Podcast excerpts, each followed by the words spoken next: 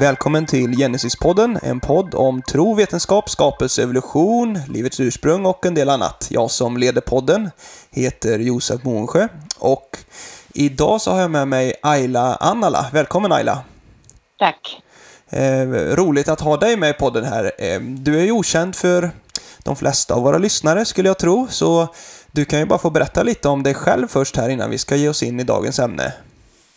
Ja, jag vet inte om jag är helt okänd för jag har ju skrivit en del i tidskriften Genesis och uh, figurerat i olika sammanhang utifrån uh, Nybibeln. Men, men okej, okay. till min grundutbildning är jag teolog, har jobbat med ganska många olika saker inom den ramen och uh, det viktigaste är kanske att jag har jobbat som bibelöversättare åt uh, Biblika Internationella Bibelsällskapet ett antal år varit huvudansvarig för den senaste svenska bibelöversättningen, Nu-bibeln. Just det, så det är klart, du är, du är välmeriterad, men du har ju inte varit med i våran podcast innan här, har du inte varit? Nej, inte i den podcasten, nej. Precis. Eh, och eh, du är ju då teolog och, och språkvetare. Eh, nu sa du kanske teolog, redan, men, ja. men eh, du har ju jobbat mycket med bibliska språken. Och är det hebreiska mest, eller är det både och? Grekiska, hebreiska? Det är både och, hebreiska och grekiska. Ja, likvärdigt, eller?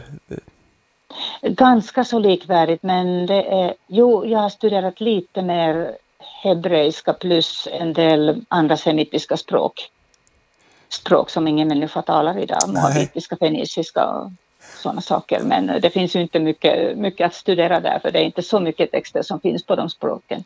Just det. Och det är ju ändå väldigt intressant, framförallt då om man tycker att Bibeln är spännande.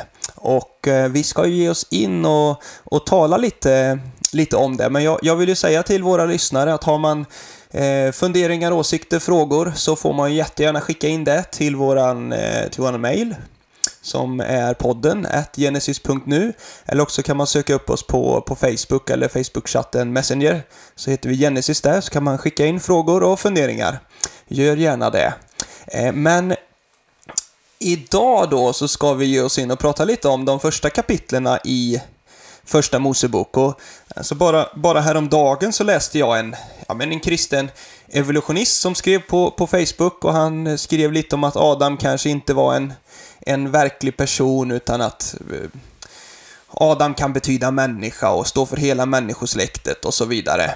Eh, och jag har ju alltid tänkt att Adam eh, var en verklig person och precis som jag fick lära mig i söndagsskolan. Men, men då är det intressant att fråga en, en välmeriterad eh, teolog och språkforskare. Eh, alltså när, när du läser, och vi ska ge oss in i lite olika frågor här, men när du läser första Mosebok, kapitel 1-3 och sådär, Eh, vad, vad, vad ser du då? Hur läser du texten eh, till att börja med? Ehm, jag läser texten innantill. Texten är typisk hebreisk prosa som är avsedd att läsas och uppfattas precis som den står. Jag, vet, jag känner till att eh, man gärna vill läsa in lite mytologiska inslag och Eh, till och med betrakta texten som poesi, men det är definitivt ingen poesi.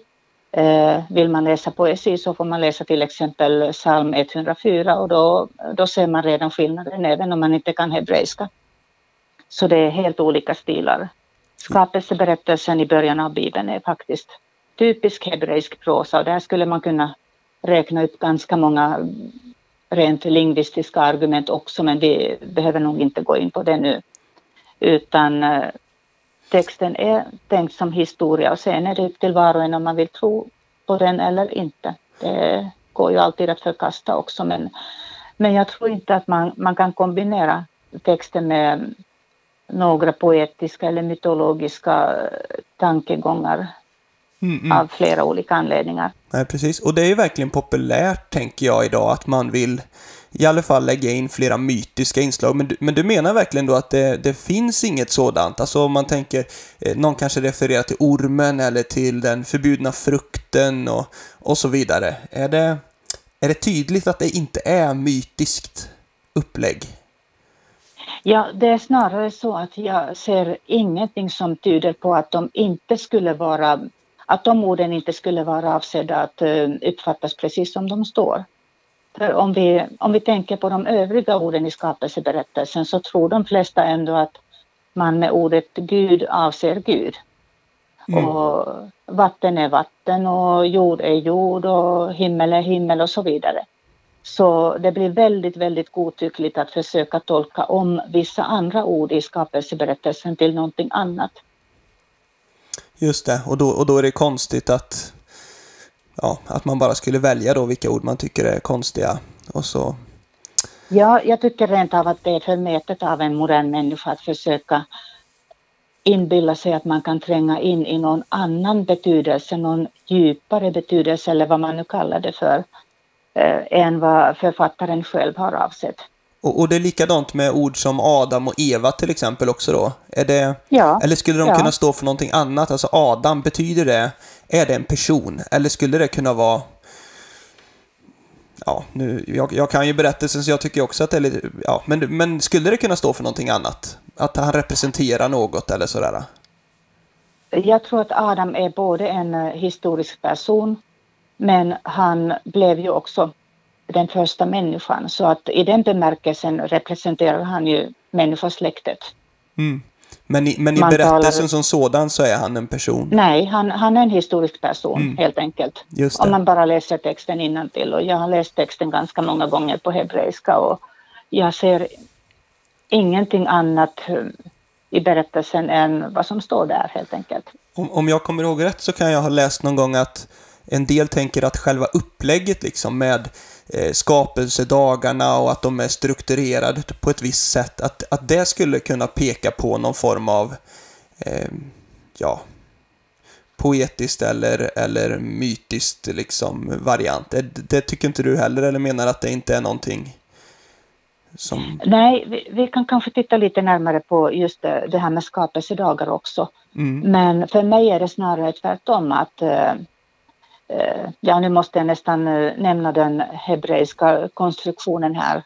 Det finns något som kallas för vav-konsekutivum som, eh, eh, som vi så, ser speciellt i äldre bibelöversättningar. Nästan varje sats börjar med ordet och. Vav kan i och för sig översättas och, men i hebreiskan i det här sammanhanget eftersom det är en poetisk, en prosatext så Eh, så syftar det bara på konsekutivum, att berättelsen fortsätter. Och det gäller också de här dagarna, det är helt enkelt en kronologisk ordning om händelseförloppet. Och eh, Ja, vill du att vi tar en titt på det här med dagar på en gång? Ja, precis. Vi kanske ska ge oss in i det där. Alltså ordet jom är det va? Som, ja. vi, som vi pratar om på, på hebreiska så uttalas det något sådant.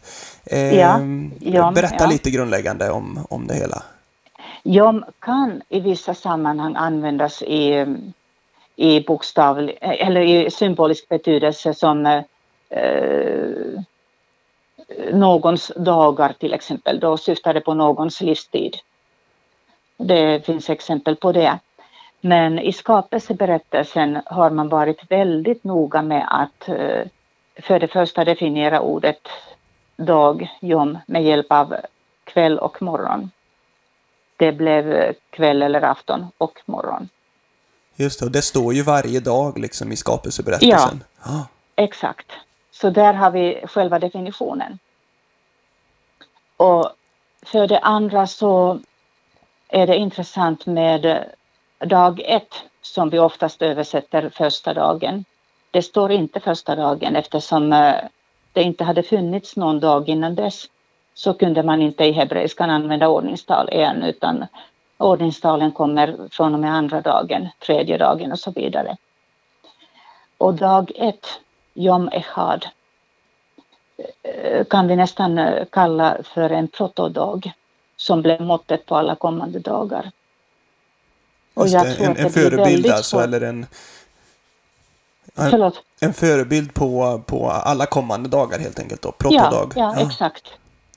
Med hjälp av dag ett mäter man de övriga dagarna. Och det, det, det är definierat då med hjälp av kväll och morgon. Så dygnsrytmen har vi där.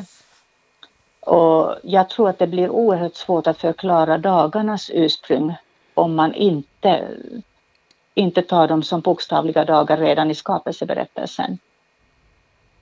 Och för det andra som kanske blir ännu svårare är veckans ursprung. Varifrån har vi fått sju dagars veckan? Veckan är inte beroende av himlakropparnas eh, rörelser i relation till varandra eller något sånt. Och ändå har mänskligheten i alla tider och alla kulturer haft någon typ av vecka. Vanligtvis en sju dagars vecka. Det har funnits lite andra experiment också men det är sju, sju dagars veckan som alltid, alltid har varit dominerande och det, den finner vi redan i väldigt tidiga skapelseberättelser utanför Bibeln också. Skapelseberättelser från eh, 3000-3300 före Kristus. Sumeriska berättelser. Redan där har vi sju dagar. Så någonting finns det som, som mänskligheten alltid, alltid har varit medveten om. Både när det gäller dagar och veckan. Det, där har jag väldigt, väldigt svårt att föreställa mig att, att det finns någon möjlighet att tolka om dagar till någonting annat än, än vanliga dagar, 24 timmars dagar. Just det. Du, du nämner här om andra skapelseberättelser. Det, det, det, har man ju hört om i skolan, sådär, både när jag gick på grundskolan och gymnasiet. Så. Men är det, alltså, skiljer de sig mycket från Bibelns skapelseberättelser då, eller finns det tydliga eh, anknytningar, liksom, att det finns gemensamma det mest intressanta är kanske att ju äldre skapelseberättelser vi läser, just eh, sumeriska och akkadiska berättelser och så, desto närmare står de Bibelns berättelse. Där finns likheter som jag nämnde, sju dagar och eh, väldigt mycket annat som, som kommer betydligt närmare Bibelns berättelse än, än många lite yngre berättelser och det, det finns ju säkert tusentals olika berättelser runt omkring i världen. Och alla dessa vittnar om mänsklighetens kollektiva minne av någonting som har hänt. Jag har aldrig hört att det skulle finnas någon motsvarighet i, i det evolutionistiska tänkandet, att, att det skulle finnas något kollektivt minne av någon sorts utveckling på något sätt. Just det, och det är klart det är väldigt spännande då, för det är ju verkligen en, en förklaring till att de här berättelserna liknar varandra då. Och särskilt då om de, blir, om de är mer lika ju äldre de är.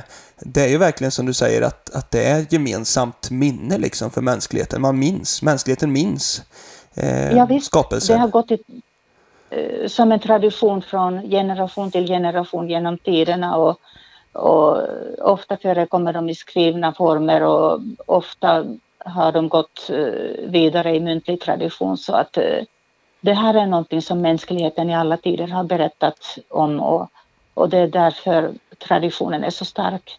Mm. Men, Medan men, den saknas i det evolutionistiska tänkandet. Ja, ja. Men om man, om man ställer frågan så här då, alltså om det är eh, mer vanligt idag att man, att man läser in andra saker eller man ändrar om sitt tänkande kring skapelseberättelsen och Adam och Eva och, och så vidare. Alltså vad, vad, ser du för förklaring på det? Liksom? Varför, varför gör man så? Är det bara för att anpassa till naturvetenskapen eller? Ja, jag tror att det är en anpassning till den naturvetenskapliga utvecklingen helt enkelt. För man ser Från, det egentligen inte i texterna utan man bara läser in det hela, eller? Ja, nej, den finns inte i texten. Den finns inte där. Hur man än vrider och vänder på det så, så finns den inte där. Nej, de mytiska inslagen finns inte och de poetiska inslagen finns inte utan man, man läser in dem för att det ska stämma. Ja, inte i de första kapitlen i första Moseboken. Sen finns ju poetiska inslag i Saltaren som jag nämnde, psalm 104. Där finns ju väldigt vacker poesi och i poetiska texter finns det väldigt mycket symboler. Det står om havets dörrar till exempel någonstans i Saltaren. Det fattar ju vem som helst att det inte är tänkt som någon bokstavlig beskrivning av verkligheten. Mm, mm. Just det, och det är klart så, så är det verkligen att Bibeln innehåller ju olika eh, texttyper eller vad det heter då. Eh. Ja visst, och det är väldigt viktigt att ha det i tankarna när man läser Bibeln och inte försöka eh, tolka in någonting som, eh, som gäller någon annan eh, genre, någon annan typ av text. Just det. Men om man går vidare lite då så kommer vi till detta med, med döden. Alltså, eh, syndafallet som man eh, säger ofta bland kristna. Och, eh, alltså är det en, när du, när du läser det, det är ju första Mosebok kapitel 3 är vi då va? Eh, mm. Är, är det en, alltså en del kanske tänker att det är en andlig död, eller gällde det hela människan, eller vad, vad är det för någonting som, som det står om där, när du läser texten? Återigen, när man läser texten som den står, så förvisas ju människan från Eden just därför att de hade ätit den förbjudna frukten. Och då får helt enkelt hela människan dö. Och när Gud säger att eh, om man äter av det förbjudna trädet så ska man döden dö, ordagrant översatt från hebreiskan. Ja. Så det är, det är ett mycket starkt uttryck som helt enkelt syftar på att människan kommer att dö om hon går mot Guds vilja. Och det var det som hände. Ja, och det, och det går inte bara att referera till en andlig död utan det var ju verkligen en, en eh, fysisk död också. Det gällde hela människan. Ja, och då får vi också problem, om man försöker förandliga texten på det sättet så får vi också det problemet att eh, på något vis så kräver döden, den, även den fysiska döden, sin förklaring.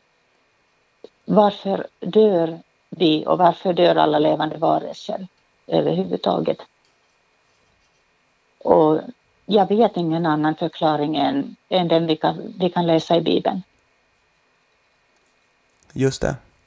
Och det är klart att för en, för en evolutionist då så blir ju det lite svårt att, att få ihop bibeltexten med evolutionen här ändå då. För att det är klart att man eh, enligt evolutionsläran så har ju djur och växter, eller djur och, och människor och, och människolika djur och sådär dött i alla tider. Så det är klart där um, ehm, blir ju det konstigt att döden skulle vara ett problem. Men i Bibeln är ju verkligen döden en fiende, eller vad vi ska säga. Ja, absolut.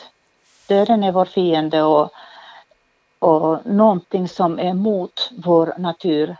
Under normala omständigheter så vill vi ju inte dö, vi vill leva.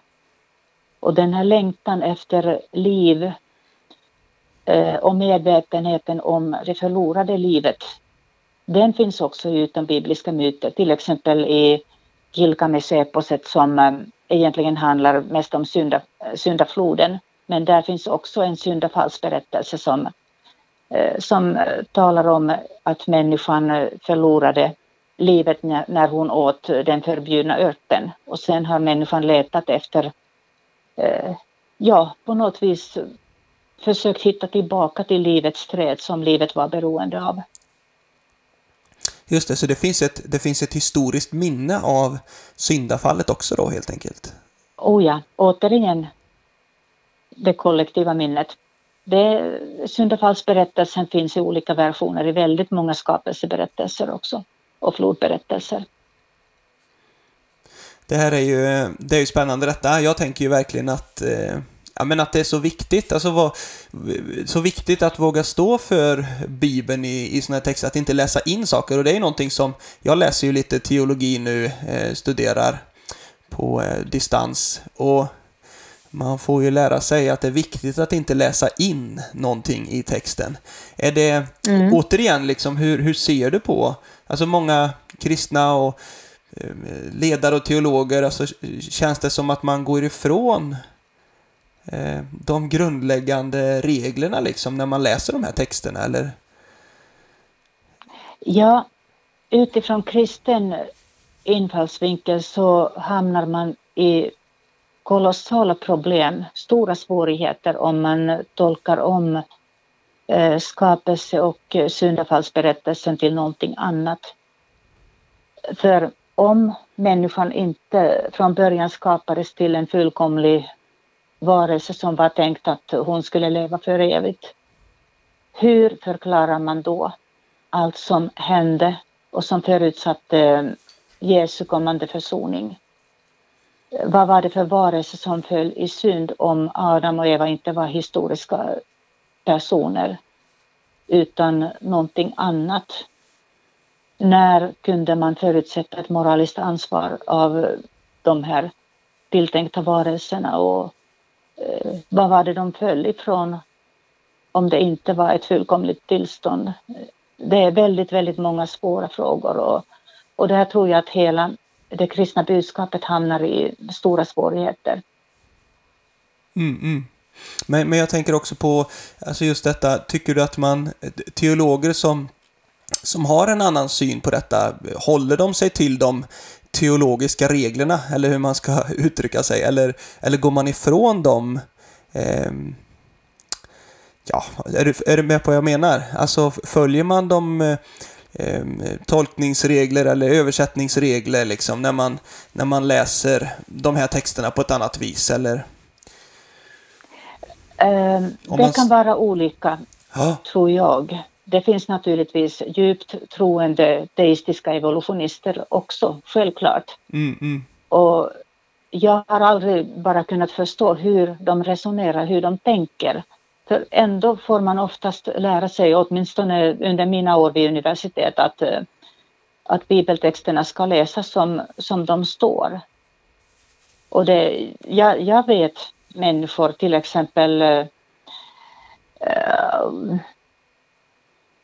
Eh, von Rath, en eh, känd teolog från eh, gamla tider, som som menar att skapelseberättelsen ska läsas precis som den står.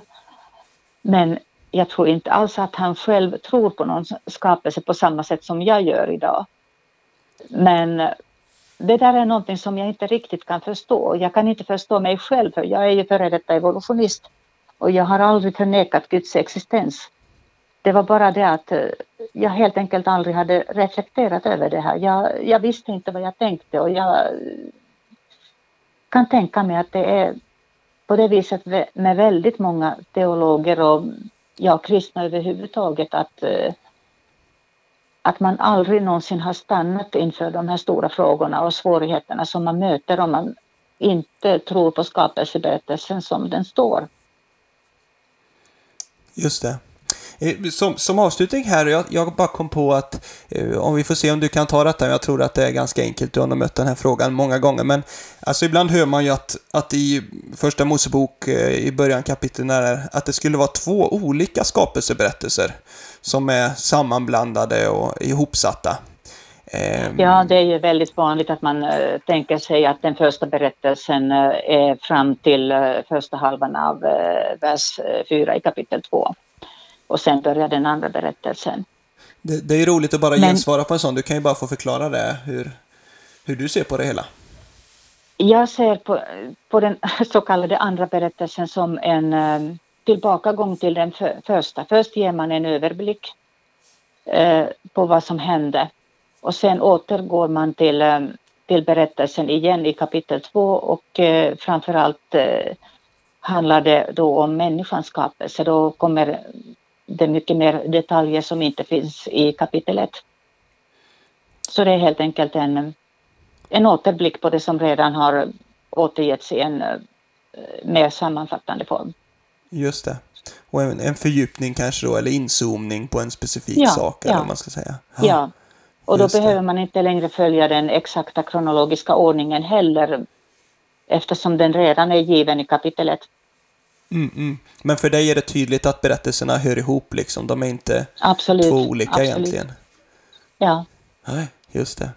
Ja, nej, men det var ju spännande att prata lite om, eh, om eh, skapelseberättelsen Ayla. Och, och, vi ska återkomma och prata lite mer om, om lite andra grejer här också, men det, men det sparar vi till nästa program. Men är det någonting mer som du vill nämna här innan vi avslutar detta med skapelseberättelsen och syndafallet?